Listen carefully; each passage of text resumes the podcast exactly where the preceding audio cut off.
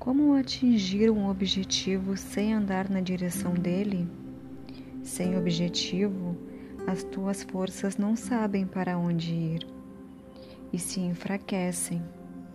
Com o objetivo, elas afloram e chegas à plenitude, ao equilíbrio, à felicidade.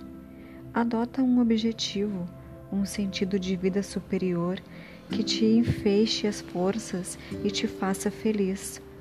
Esforça-te, mesmo que a pouco e pouco, mas sem medo que os bons resultados aparecem. Quanto maior o teu empenho, mais facilmente o objetivo se realiza. És forte. Deus, a suprema força, está contigo. É para chegar à felicidade que Deus te criou.